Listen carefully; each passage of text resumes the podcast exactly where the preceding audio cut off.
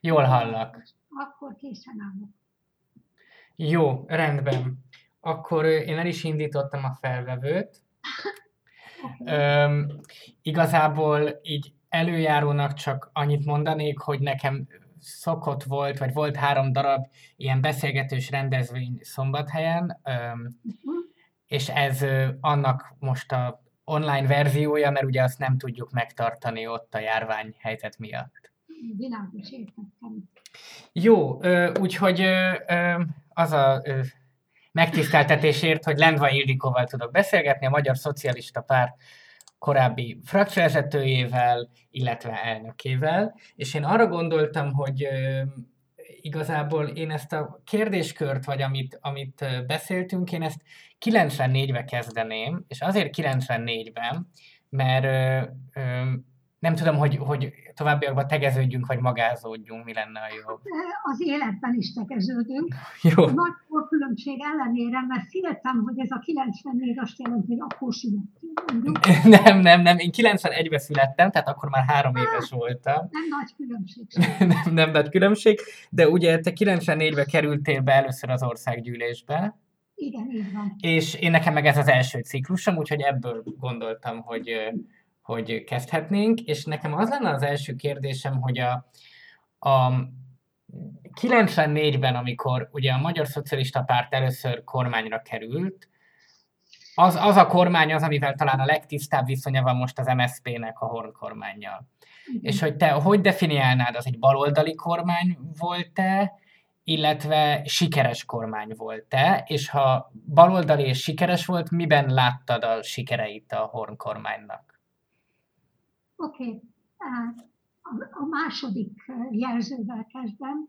Sikeres kormánynak tartom, azért, mert egy nagyon nehéz rendszerváltás utáni válságból végül is egyfajta konszolidáció útjára tudta terelni az országot. Gazdaságilag is, és bizonyos fokig társadalmilag is.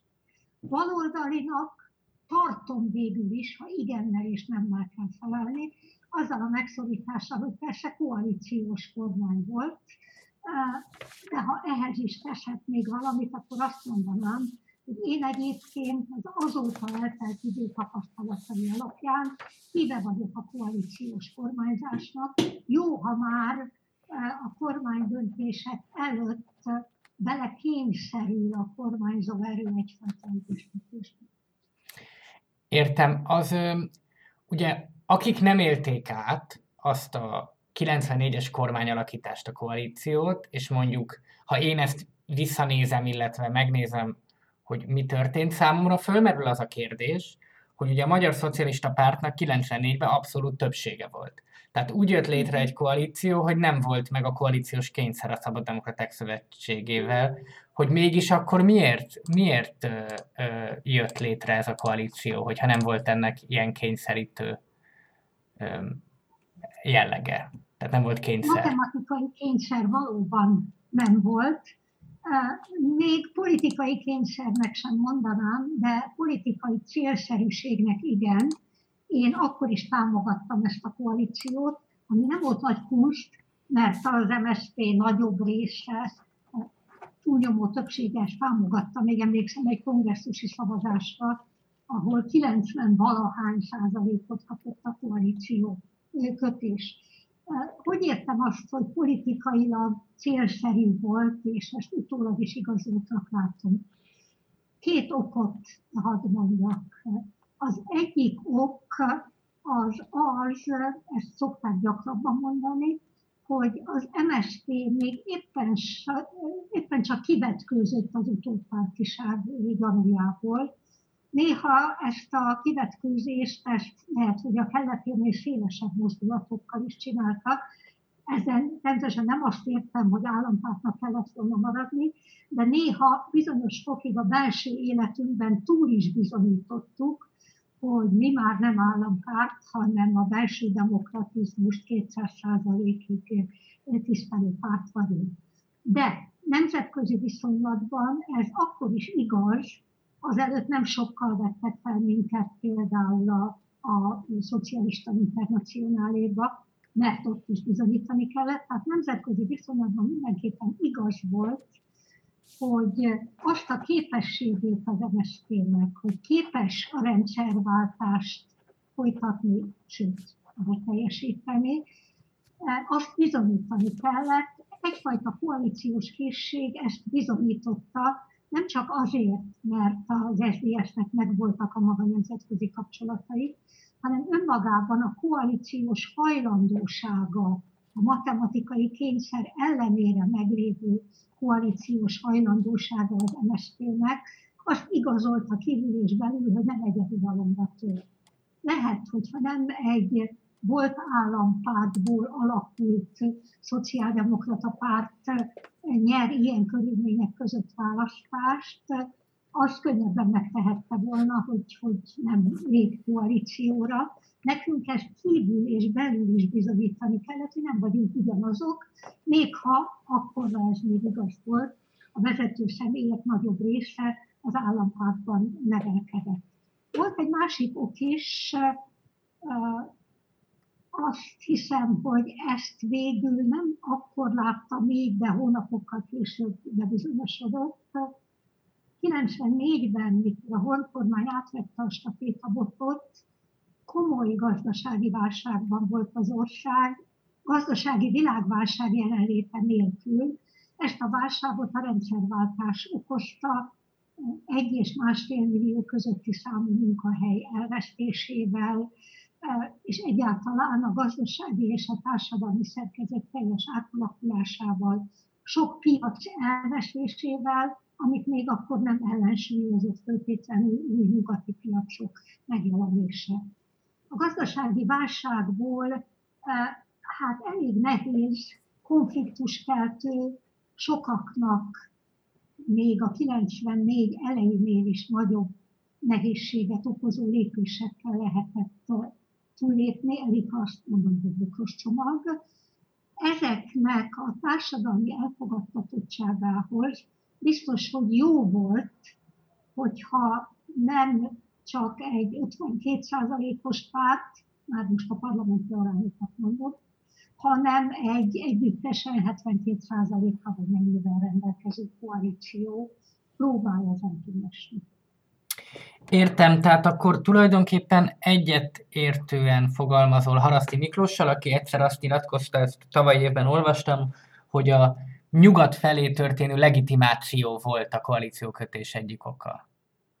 Inkább azt mondanám, igen, ez az igazság egyik fele, de én nem csak a nyugatot hangsúlyoznám, hanem az előbb talán nem eléggé utaltam rá, a belföldi legitimációt is. Belföldön is bizonyítani kellett, hogy az em es zé pé nem vissza akarja csinálni a nyolcvankilenc előtti időket, még hatalmi értelemben sem egy pártrendszer.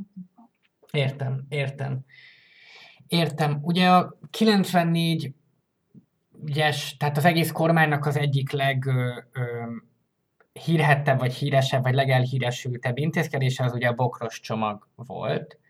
Erre utaltál, hogy nagyon nagy gazdasági válság volt, és illetve volt egy másik, amit én ö, olvastam nemrég ö, Horn Gyulának a, azok a kilencvenes évek című könyvét, egy nagyon jó könyve, és ott ezt részletesen írja, hogy a másik, ami végighúzódott a, a Horn kormányon, az a ö, Békési Horn konfliktus.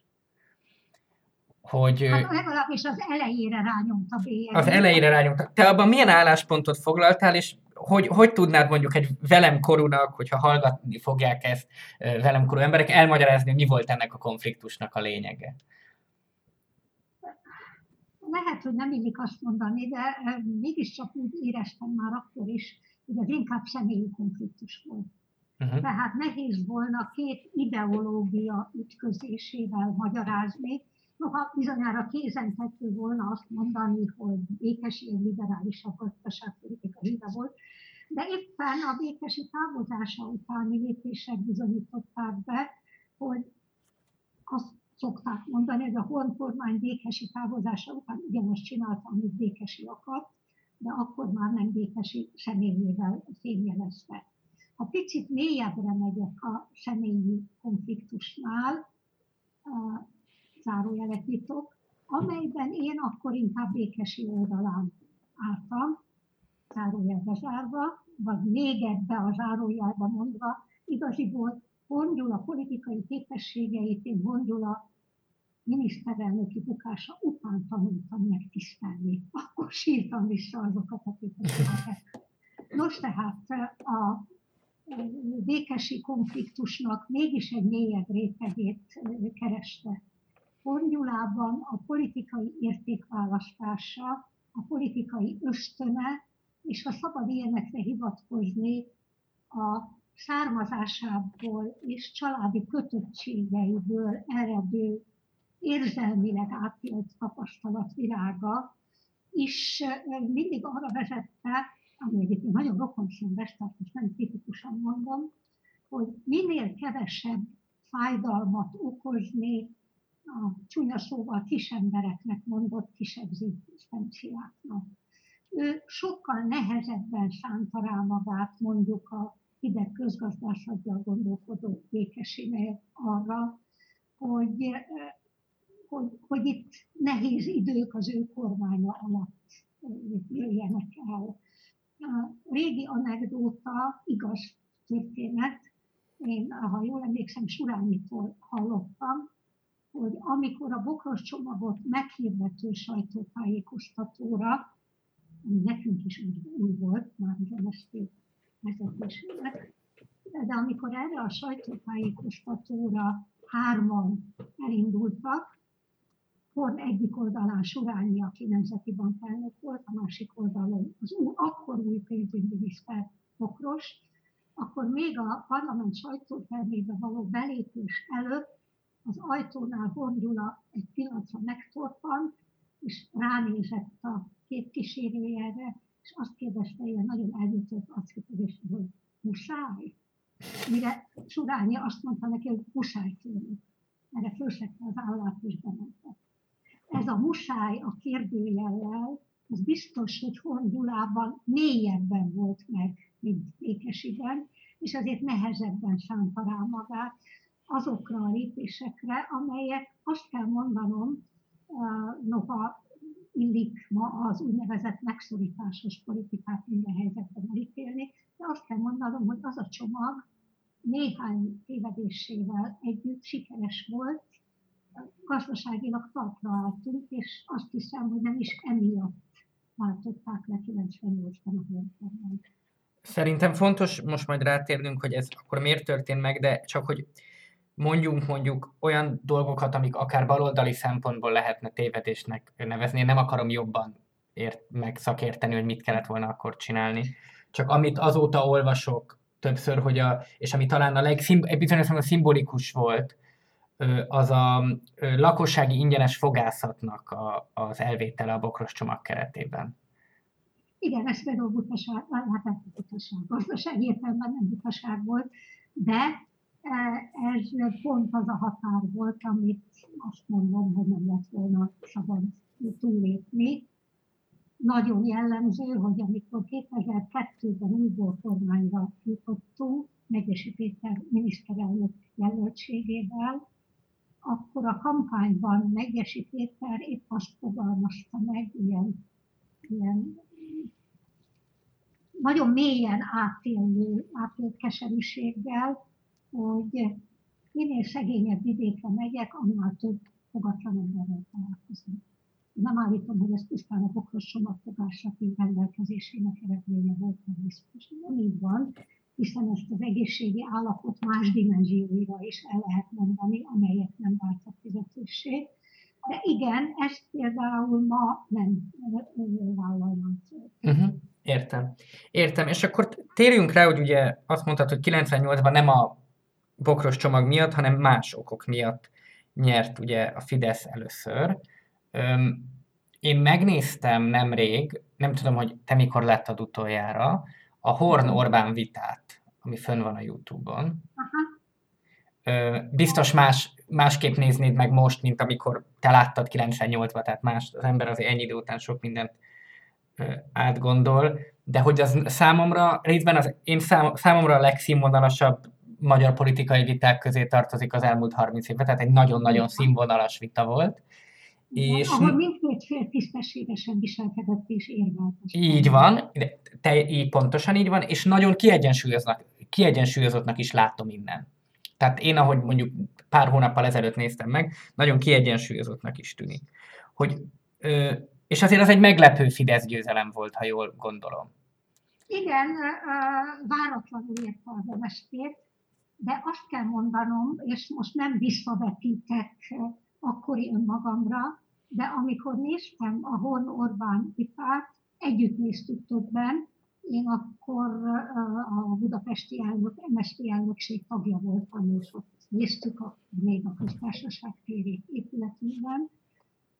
Akkor az volt az érzésem, hogy ezt a vitát a Gyula elvesztette. Minden kiegyensúlyozottsága ellenére. Nem az érvek tekintetében vesztette el, abban valóban azt mondhatom, hogy döntetlenre álltak, vagy talán az érvek tekintetében akkor én úgy éreztem, hogy a Horn jobb, és hát számomra érthetően rendszembesebb érveket mond. Hangulatilag, lélektanilag vesztette, vagy vesztettük el. Uh, Orbán jó ösztönnel, és nyilván jól fölkészülve is, a generációs különbségre építve azt tudta sugallni, hogy ő hozza az új szeleket. Ha látod a vitát, akkor ott van a fejedben az ő világos öltönye. Így van.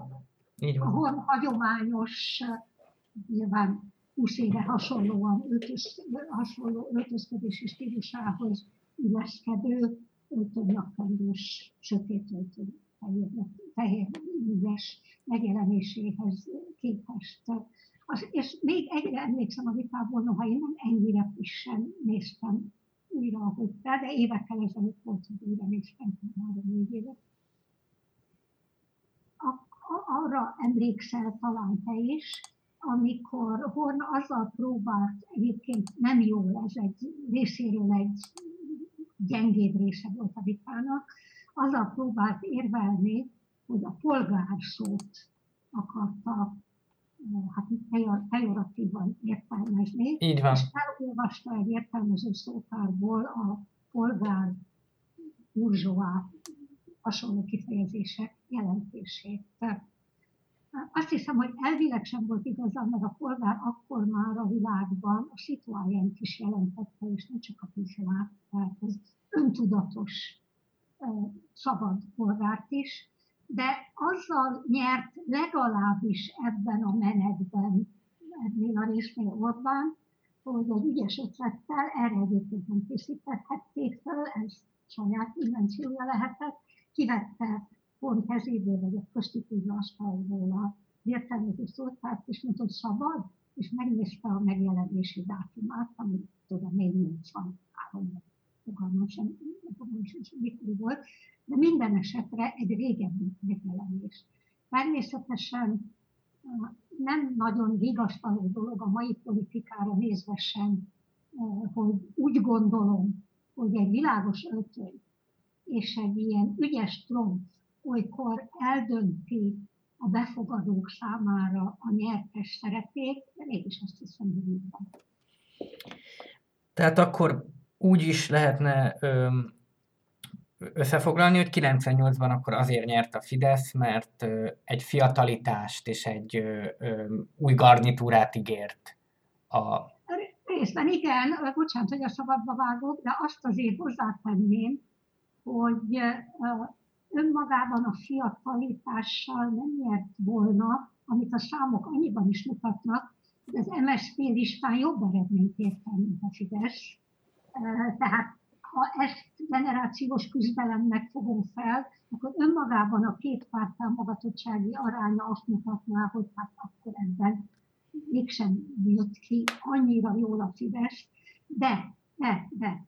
Részben uh, szerencsétlen es dé es-nek gyengült, azért nevezem szerencsétlennek, mert részben önhibáján kívül is egy koalíciós kormánynak, amelynek az előnyeit éppen ecseteltem az előbb, nagyon gyakran a vesztes szerepe vár a kisebbi partnerre, aki nem tudja annyira a karakterét és az önálló nézeteit megmutatni. Ez jól látszik mostanában mondjuk a német szociáldemokrata pártnál.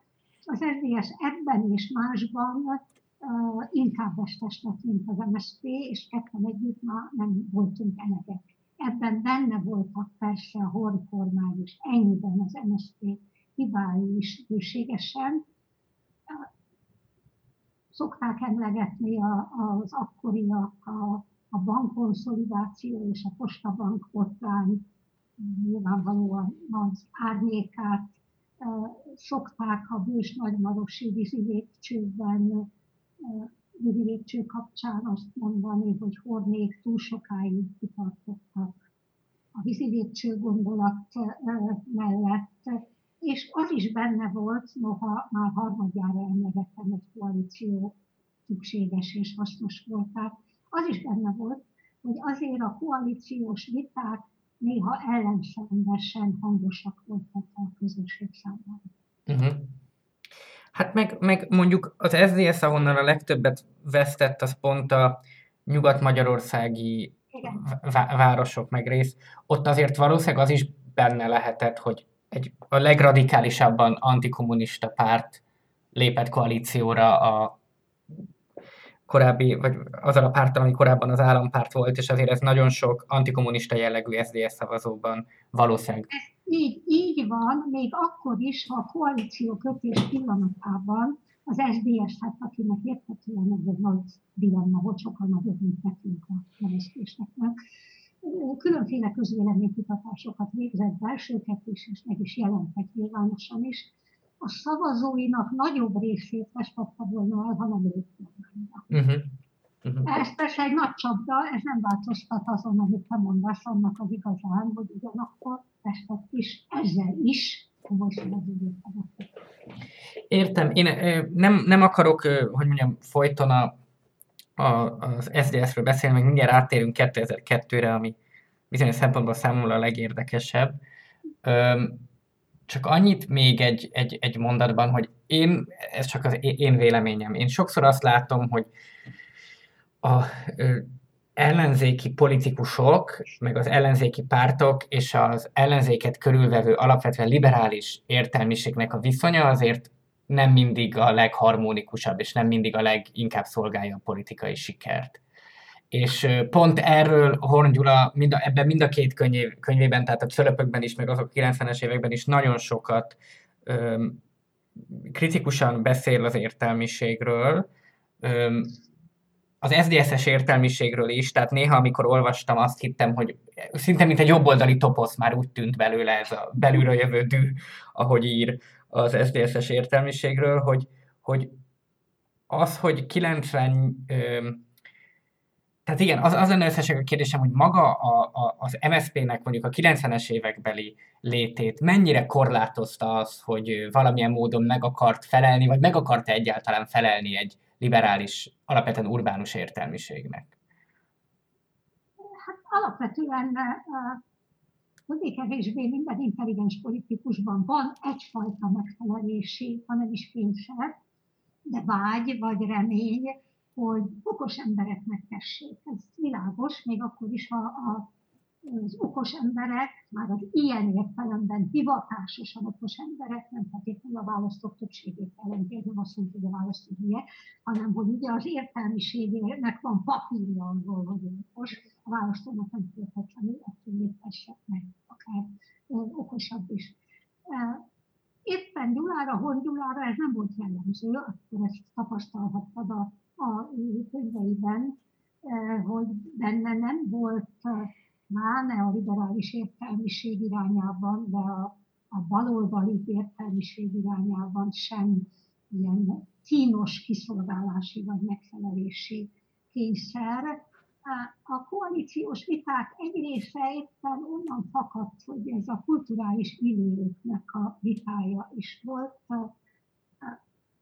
Az es zé es-es vezető fiúknak olyan típusú politikai és általános értelemben vett iskolázottságuk, olyan értelmiségi szavuk, olyan belvárosi neveltetésük volt, függetlenül attól, hogy ők is nagyon sok helyről jöttek, ha az emberekben megnézik, akár kommunista szülőktől is, akár már a szülői generációban is ellenzéki érzésű szülőktől, hogy ez a Gyula számára föltehetőleg egy idegen világ volt. Talán nem véletlen, hogy az egy Kunce Gáborral tudott ilyen személyes, baráti, közösen pöcsöző viszonyt is kialakítani, aki kevésbé ezt a habitust és ezeket a gyökereket képviselte. De, és most jön a nagy de, én azt hiszem, hogy értve ezeket a különbségeket, és hogy kit mi frusztrált, mert az es dé es-es értelmiségi vezetőket nyilván azt frusztrálta, hogy bemennek egy közös fórumra, és fél perc múlva Horn Gyula kenyeréből esik a közönség, és nem az értelméből. Tehát kinek-kinek másfajta adottságai, vagy hozománya volt ebben a politikai házasságban. Gyulának mégsem volt igaza abban, hogy talán egy kicsit bűnbakot is csinálta, nagyon hamar közössé vált értelmiségből, nem az, hogy mai balli, korábban szociális értelmiségnek nevezik ezt az értelmiségi csoportot. Szerintem tévedett az elvárásban. Téved az elvárásban, aki úgy gondolja, hogy az értelmiségnek az a dolga, hogy egy politikai tábornak direkt segítséget nyújtson, például azzal, hogy pozitíve igazolja vissza, dicséri az intézkedéseit. Aki ezt akarja csinálni, annak politikai propagandistának kell lenni, és ezt nem elítélően mondom, a politikai propagandistái egy nagyon fontos politikai szerep, anélkül mindnyájan meghajlánk mindnyájan pártja, úgyhogy meg is hallunk is jó politikai um, propagandisták hiány. De ez, ez, ez az elvárás nem, nem jó. Részben sosem teljesülhet, részint degradálja az értelmiséget, és ezzel még önsorsrontó is lesz, mert azt az úgynevezett saját értelmiséget könnyen hiteltelenítik is. Azt hiszem, hogy ez egy, ö, ö, akkor ez egy nagy különbség a között, hogy ki mit vár el az értelmiségtől. Én amúgy, igen. igen. É, ez a vita... Mondjad, aztán majd folytatom. Nem csak, hogy ez, egy, ez szerintem egy olyan vita, amit érdemes lenne, nem feltétlenül amúgy a lehető legnyilvánosabban, de érdemes lenne mind a kettőnknek, a pártjának, akár közösen, akár külön is lefolytatni saját magával, hogy milyen elvárásai vannak e tekintetben, mert az kétségtelen, hogy nem, tehát ami a jelenlegi kormányzatban van, hogy tulajdonképpen az értelmiségben is egy pártpolitikai háború van, az egy rossz dolog, ugyanakkor az értelmiségi szereplőknek meg azt meg tudomásul kell venni, hogy egy politikus néha mondhatja azt, hogy nem ért egyet, és más szempont alapján hoz meg egy döntést. Ez, ez pontos is, és pontos is egyszerre, amit mondtál. Aki értelmiségi, és érdeklődik a közélet és politika iránt, ugye legtöbbik felül van, hála Isten, annak végül is el kell döntenie, hogy mire tartjuk. A tanácsadó szerepére-e, ezt most átvitt értelemben idézőjelben mondtam, mert nem a fizetett tanácsadókra, és igen, hát arra, hogy ő mindig elmondhassa, hogy mit kell csinálni, szabadon, de akkor ebben be van kalkulálva, hogy és nem mindig azt tudjuk.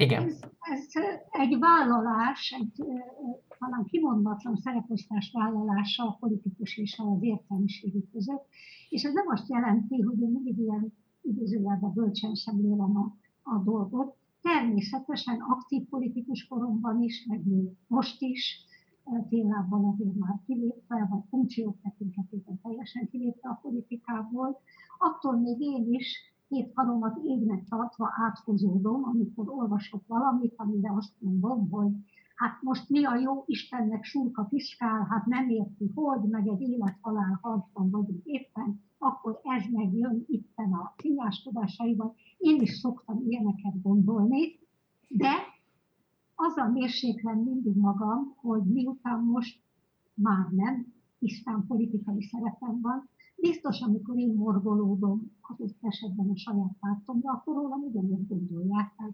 illik az asztal mindkét oldaláról néznem az ügyet. Értem. Értem.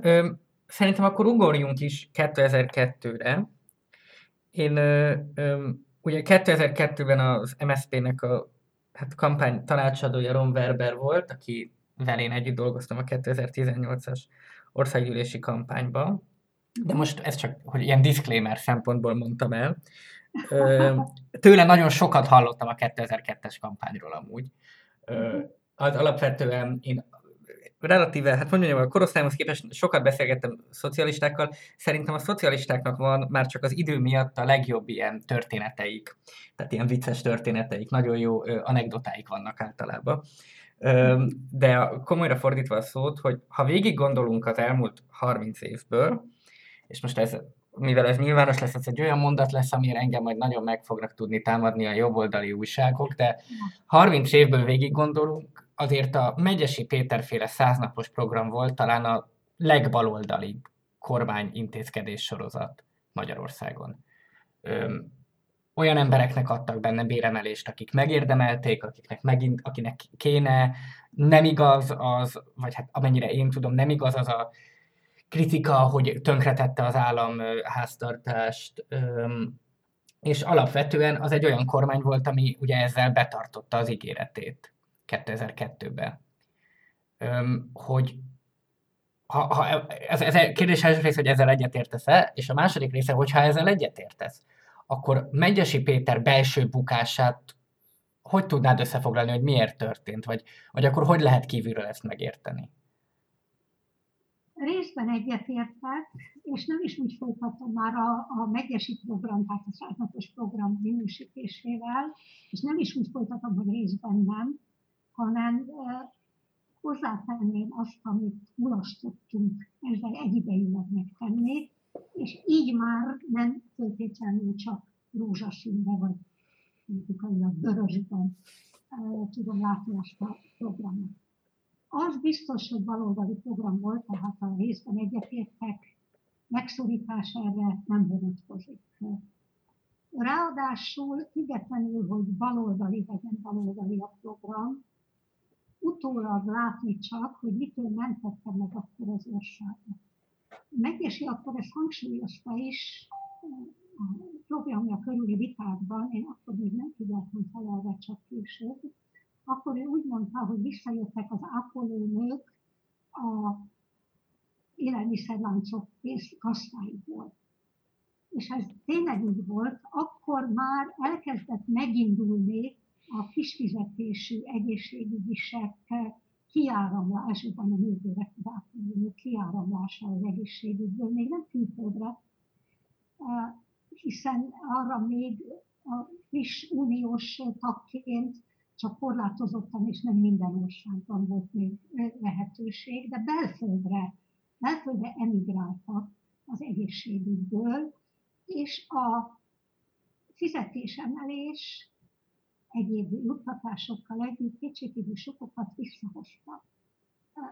Ma azt gondolom, hogy sokkal hamarabb dőltbe volna úgy az egészségügy, mint ahogy kétezer-tíz után bedőlt, ha ez az intézkedés és az ehhez hasonló intézkedések nincsenek, ami már akkor nem csak baloldali érdem, hanem egy ország működő képessége fenntartásának érdeme is.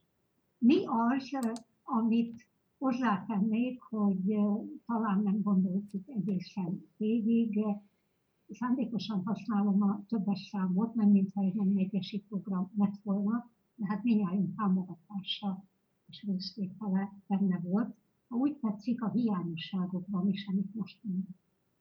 Az államháztartást ugyan nem döntötte össze, de az önkormányzati gazdálkodások egy részét a következő évben igen.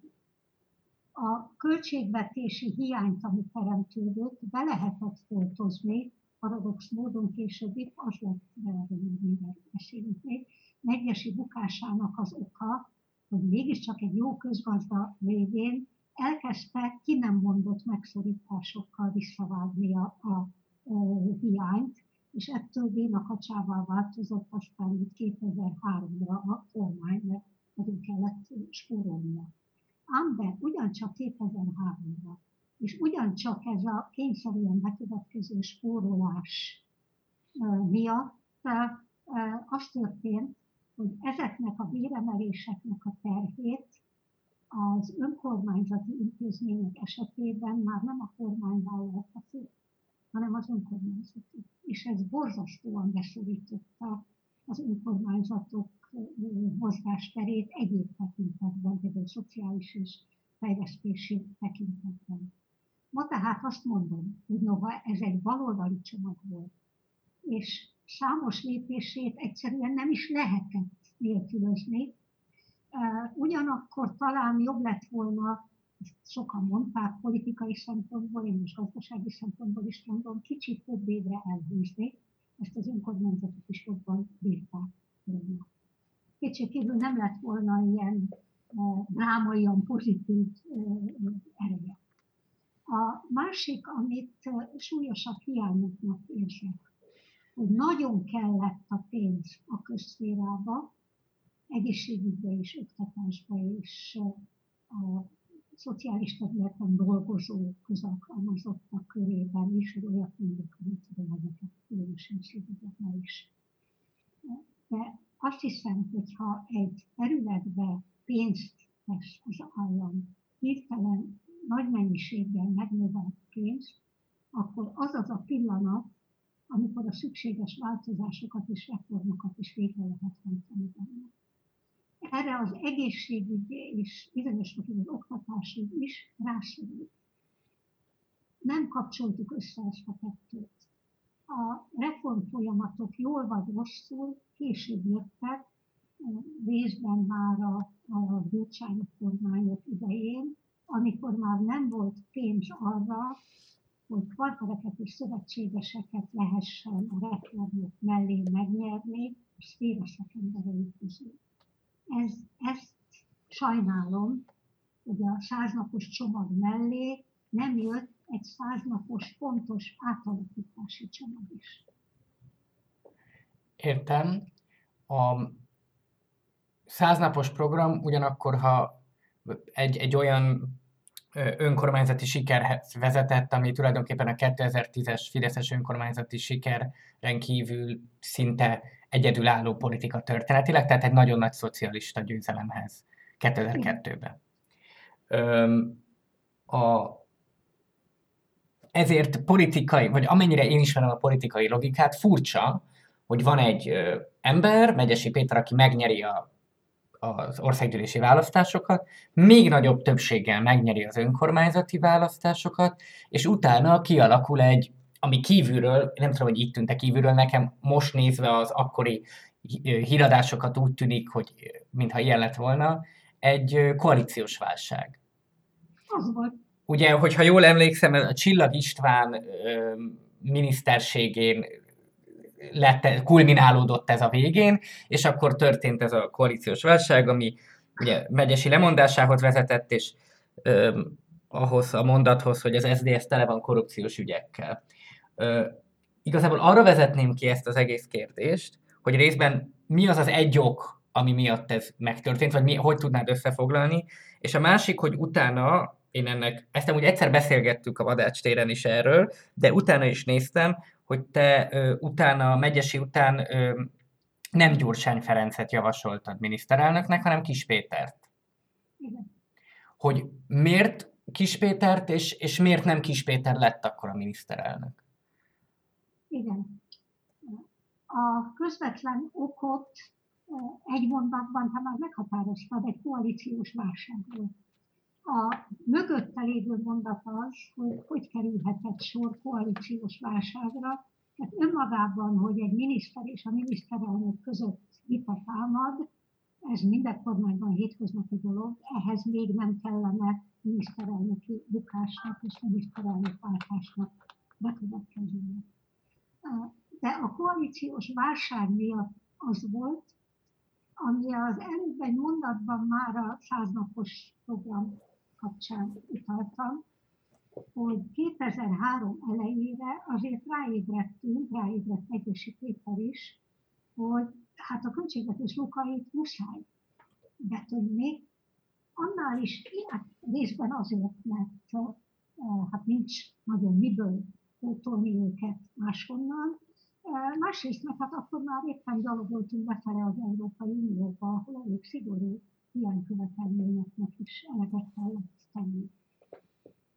A költségvetési hiányt hát akut módon, lehet, hogy vannak hosszabb célra vezető eljárások, de akut és gyors módon mégiscsak úgy szokták, hogy lefaragják a költségvetési kiadásokat.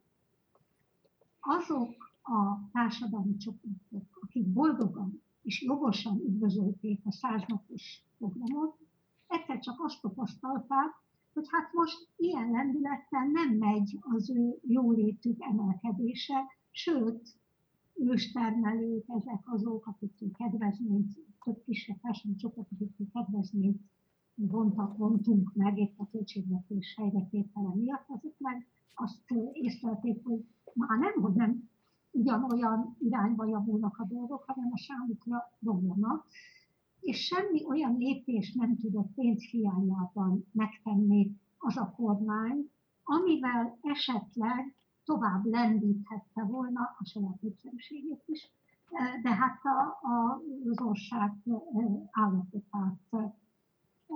Emlékszem, és ez mindjárt átvezet Kis Péterhez is, Kis Péterrel, Medgyessy Péterrel volt hármasban egy beszélgetésünk az ilyen kicsit kényszerű visszavétel, kétezer-hármas visszavételek kapcsán, és Péter azt mondta, ez az ő kifejezése volt, hogy ne játszunk csendes ütit, én nem tudok ütizni, nem tudom, hogy hát sem, de akkor megtanultam, hogy a csendes üti az, amikor a játékos nem teszi ki alapjait, csak majd a, a játszma legvégén, aztán szerencséje van, akkor olyan jó lapjai vannak, hogy ősz is előtt, ha nem, hát akkor pekje van, és semmiképpen sem szabad közbelapokat mutatni. És Péter viszont épp azt javasolt, hogy ne csendes ütit játszunk, hanem magyarázzuk el az országnak, hogy igen, természetesen sok pénzbe került a száznapos program, nem megérte, most viszont egy kicsit vigyáznunk kell, mert nem akarunk visszavenni, nem akarjuk megszüntetni a tizenharmadik jövőjét, stb. stb. Ezért most egy kicsit takarékosabbra kell venni, a bocsánat, de ez, ezzel jár. Péter bólogatott ugyan, én is bólogattam, nyilván Péter bólogatása volt a fontosabb, de végül csak csendes útit játszottunk, tehát ezt kívülről még akár a koalíciós partner oldaláról is úgy lehetett látni, hogy na most ez a kormány azon túl, hogy végrehajtotta a száznapos ígéreteket, már semmit sem csinál, semmit sem lehet elérni vele. Ez különösen az es dé es-nek lehetett fájdalmas, aki nagyon komoly reformokkal készült, mindegy jókkal, rosszakkal, az egészségügyben, meg az oktatásban is. Ők úgy érezték, hogy az az ő bőrükön csattan, hogy amit a szocialisták akartak adni jó szociális okból, az meg lett, de amit meg ők akarnak a nagy rendszerek fenntarthatósága miért csinálni, azok a reformok még nem lettek meg. Tehát ott különösen gyűlt az elégedetlenség, de volt ez a mi köreinkben is. Az azóta más utakra tévedt Szilikatinak volt akkor egy mondása, amikor hát azt látta, hogy az egy kisebb megszorításokat csak végre kell kétezer-háromban hajtani az egyensúly kedvéért, hogy hát az mégse járja, hogy most szállanként vesszük vissza a virágot a csoportból, amit annak idején odaadtuk. Tehát volt egy ilyen általános elégedetlenség a kormányzással kétezer-háromra, előbemített okokból, különösen az es dé es részéről. Emiatt a koalíciós viták élesedtek, ezek a koalíciós viták vezettek Medgyessy részéről arra az emlékezetes Népszabadság interjúra, ami korrupcióval vádolta meg a es dé es-t. Hát a nagykönyvek szerint, az államosként szerint ez nem szokott jötteni koalíciós partnerek között a viszonynak. Erre következett az a nap, amikor ültünk a koalíciós tárgyalásokon a es dé es-szel, és aznap reggel ez a Népszabadság interjú, az es bé es rekordítőző Népszabadság interjú után történt. Kunce Gábor, aki egyébként a korábban személyes barátja is, hogy Békési Péternek, azzal jött be, hogy megvonjuk a bizalmat a miniszterelnöktől, ezzel a miniszterelnökkel nem kormányzunk tovább.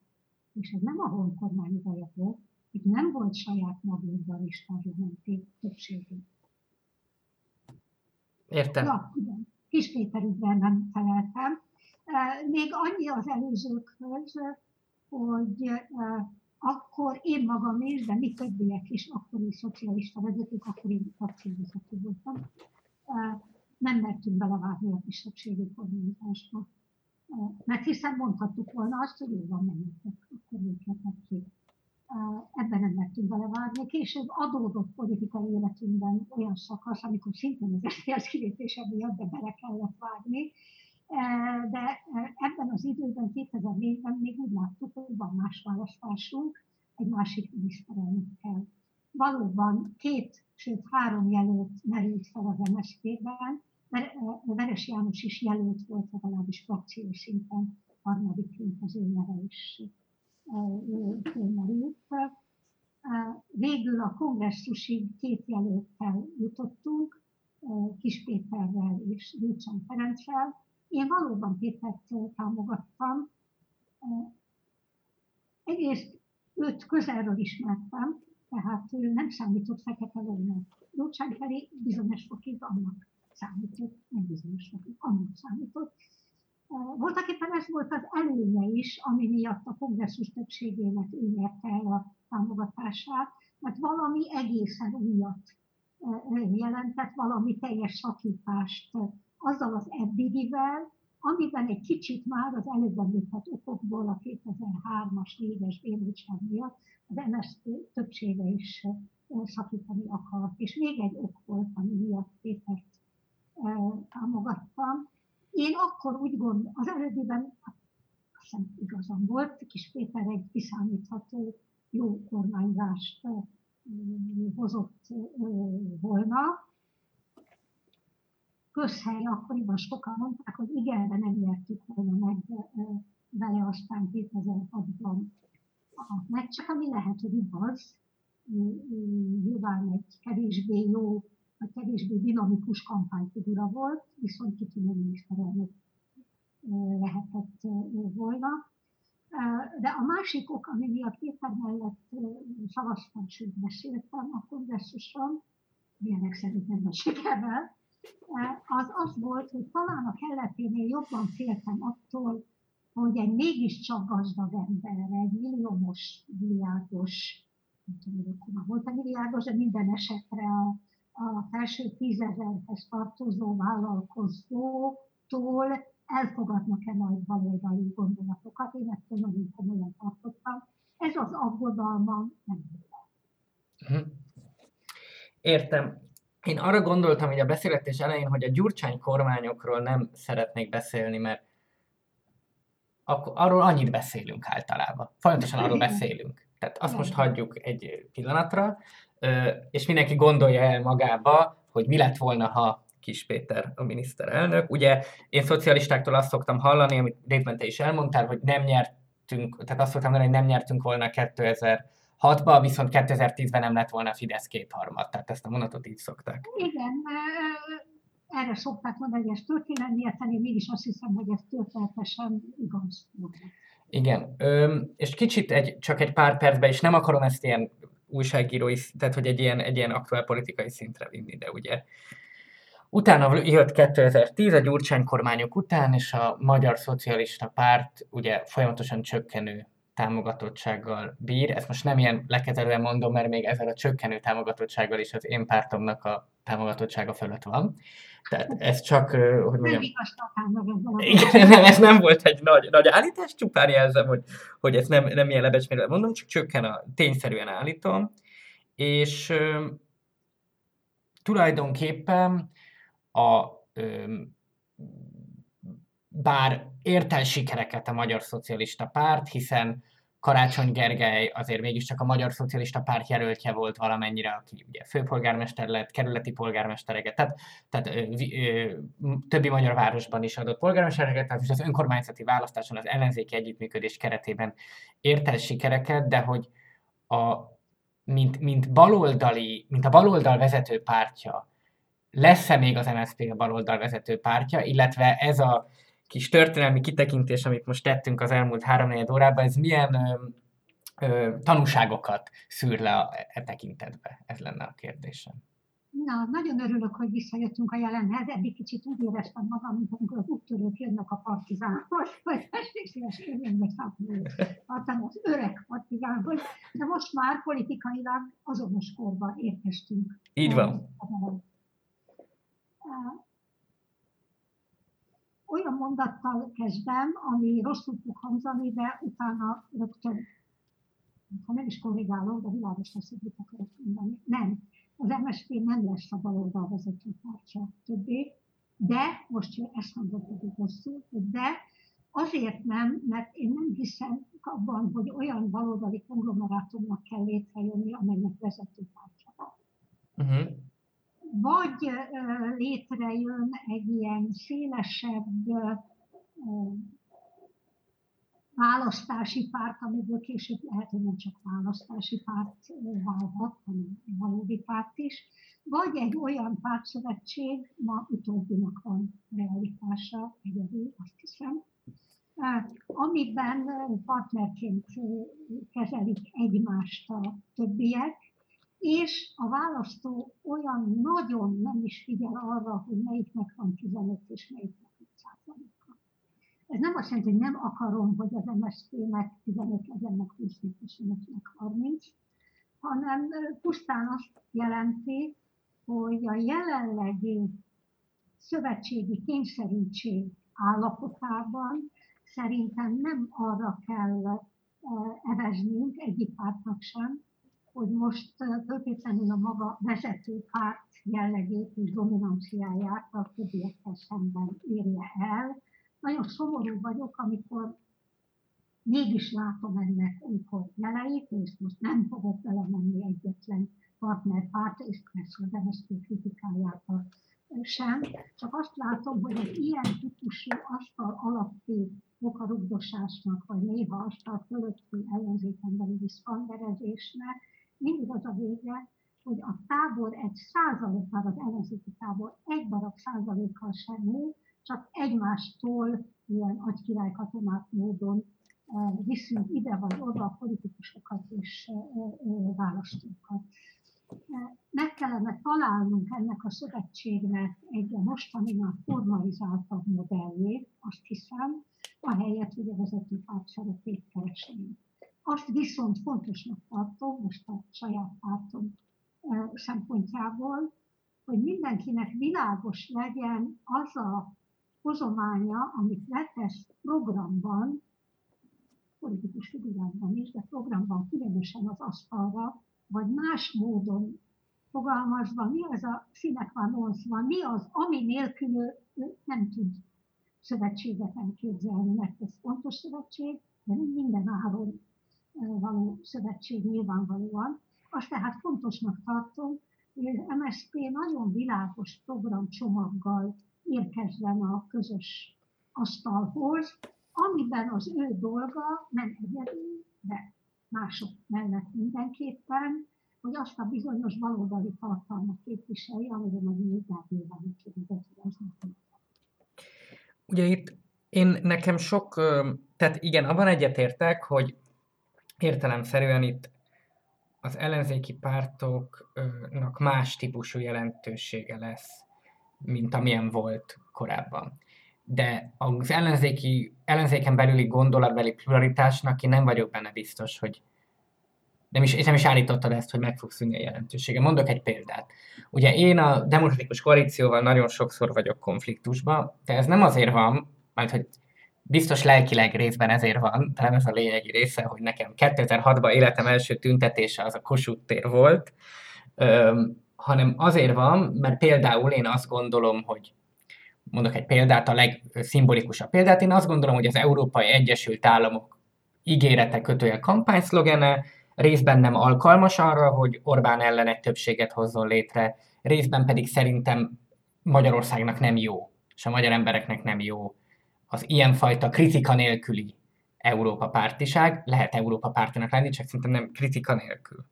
És azért az viszont fontos, hogyha kétezer-huszonkettőben egységesen fellépünk, akkor például milyen módon, ez egy nagyon fontos kérdés, az egész Európai Unióhoz, meg a nyugathoz milyen módon határozzuk meg a viszonyunkat, és ebben értelemszerűen kellenek viták, akár belül is.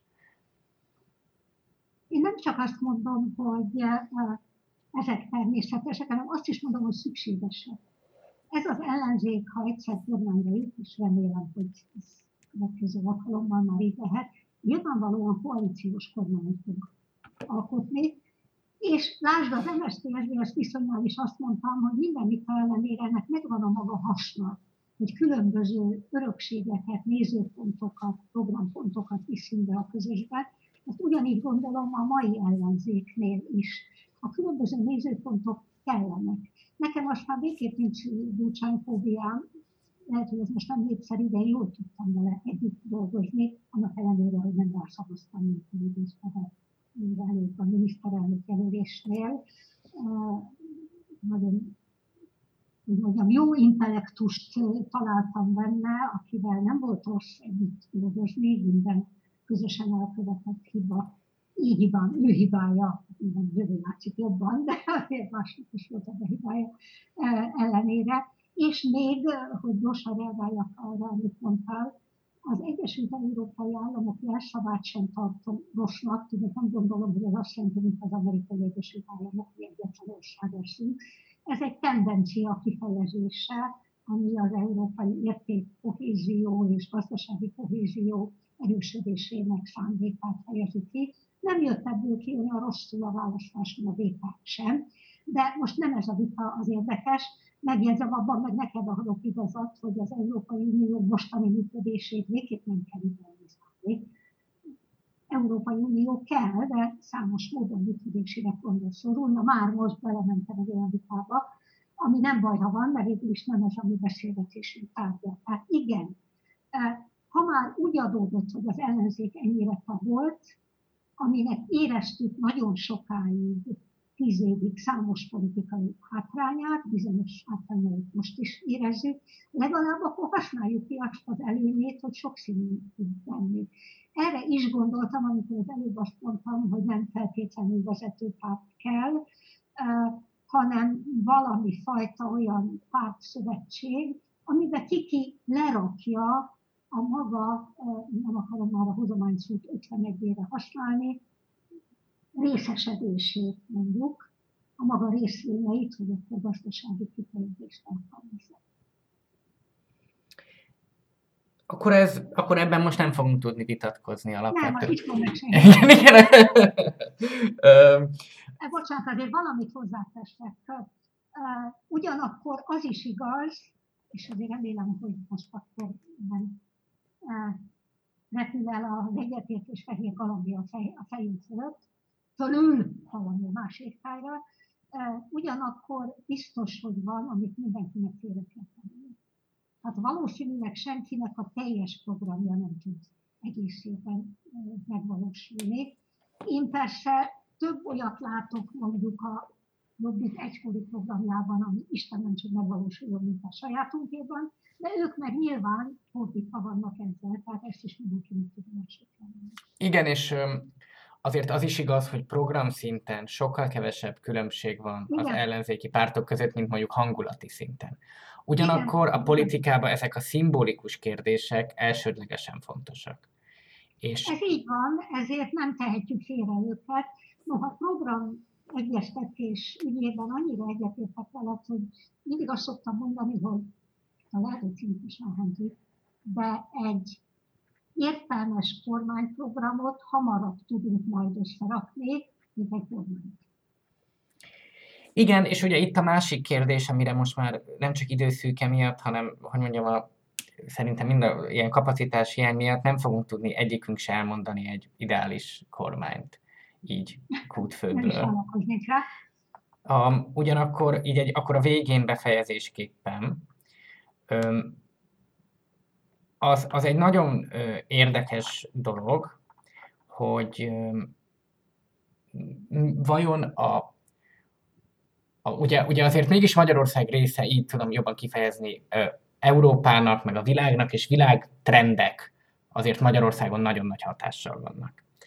És szerintem egy kis nemzetközi kitekintéssel, ha befejezzük, ugye volt Jeremy Corbynnak egy szerintem sikertelen, nem csak szerintem sikertelen, hanem sikertelen, és amúgy szerintem rossz kísérlete Nagy-Britanniában ugye egy erős baloldali fordulatra. Most látjuk, hogy Sanders lehet másodjára nem kapja meg ugye ismételten demokrata jelölést az Egyesült Államokban, ugyanakkor van egy spanyol szocialista kormánygyőzelem, öm, voltak ö, sikeresebb baloldali kampányok még Európában, hogy, hogy azt látod-e, hogy a baloldal irányába van most konjunktúra Európába politikailag, vagy egy olyan korban élünk, amikor az, hogy nálunk az valami van, annak része, hogy egy jobboldali európai konjunktúra van egyáltalán. Lehet, hogy bíjén fog hangzani, amit mondom, de ez az egyik része is igaz. Ha a járvány előtt kérdezel, akkor lehet, hogy azt mondtam volna, hogy jobboldali konjunktúra van. Független attól, hogy Corbyn bukása szerintem nem a programjának köszönhető, hanem annak, hogy az épp legaktuálisan égető kérdésben, a Brexitben, hát nem tudnak egyértelmű és világos állást, nagy tanulságpolitikusoknak, hogy a baloldal és jobboldal, zöldoldal, nem zöldoldal, liberálisok, antiliberálisok, hagyományos értékvitája fölött vagy alatt mindig van olyan konkrét kérdés, amit egyszerűen nem lehet politikusnak válaszolni vegyük. De ezzel együtt, hogy Corbyn vereségét minek tudjuk be, még a járvány előtt azt mondtam volna, hogy mintha inkább jobboldali konjunktúra lenne Európában, sajnos ez sem feltétlenül a hagyományos konzervatív demokraták jobboldala értelmében. Nem, semmiképpen nem akarok ebből a rémségből, ami ránk szakadt a, ránk szakadt a koronavírussal, mindenáron valami happy endet kihozni. De mégis kénytelen vagyok azt mondani, hogy a koronavírus okozta gazdasági és a hamarosan beköszöntő, szintén a vírusválság miatti szociális krízis mindenütt azt a felismerést, vagy nem, Orbán Viktor nem évet, nem látom, de máshol mindenütt azt a felismerést hozza, hogy nagyobb állami védelmi, nem is állami közösségi védelmi hálóra és beavatkozásra van szükség a legelesettebbek, vagy a legnehezebb helyzetbe kerülők érdekében. A világban a legtöbb helyen nagyon komoly gazdasági beavatkozások történnek, munkahelyek megőrzéséért, a munkájukat elvesztettek, vagy a kis jövedelműek érdekében. Igaziból eddig baloldalinak címkézett intézkedéseket hajt végre, még Trump Amerikája is, Merkel Németországa is, amiket korábban nem jobboldali kormányok és jobboldali vezetők programjában szerepeltek. Ha az a fölismerés meggyökerezedik a, világ, meggyökerezedik a világban, hogy a legutóbbi évtizedek tendenciája az egyenlőtlenségek iszonyú megnövekedésével és a természet kihasználásával, neked mondom, hogy nem lesz tartható a továbbiakban, akkor szerintem újból a baloldali gondolkodásnak egyfajta emelkedése fog eljönni. Lehet, hogy nem úgy, hogy a baloldali pártok jutnak kormányra, de hiszen ez történik veletek zöldekkel is, hogy mindenki megzöldül. Nem biztos, hogy egy zöld párt lesz a legerősebb az országban, csak az összes többi párt kénytelen bezöldülni. Valami ilyesmi történhet a baloldallal, ha a válság sokja ezt a fölismerést meghozza, hogy valamennyi értelmes párt kénytelen lesz kicsit balra tűnni. Igen, amúgy mi sokat vitázunk erről belül, amit a zöld kapcsán elmondtál, hogy az, ez egy régi zöld mozgalmi vita, hogy az olyan jobb, hogyha mindenki átveszi az ügyek képviseletét, vagy hogyha van egy szereplő, aki ezt ö, tudja képviselni. Én nagyon bátran azt tudom mondani, szerintem az arany középút ebben a legjobb. Tehát ez a leggyávább politikai szöveg, pedig ebben az esetben szerintem igaz. Ö, de azt gondolom ugyanakkor, hogy a zöld politikának, meg a baloldali politikának van egy természetes frigye. Viszont... Ö, és még egy mondattal szerintem akkor le tudnánk zárni, vagy összetudom, megpróbálom összefoglalni, amit mondtál, hogy azért egy ilyen egészségügyi veszélyhelyzetben, ami egy ilyen hatalmas sokkot jelent, egy gazdasági sokkot, egy ilyen gazdasági sokknál senki sem lesz szabad piaci fundamentalista. Tehát, ez így van, és ugyan nagy áron, de lehet, hogy ezt megtanuljuk, amúgy a dilemmában, ami a baloldal dilemmája is, az a jó, ha egy nagy baloldali párt emelkedik ki minden országban, vagy az a jó, ha mindenki baloldalisodik.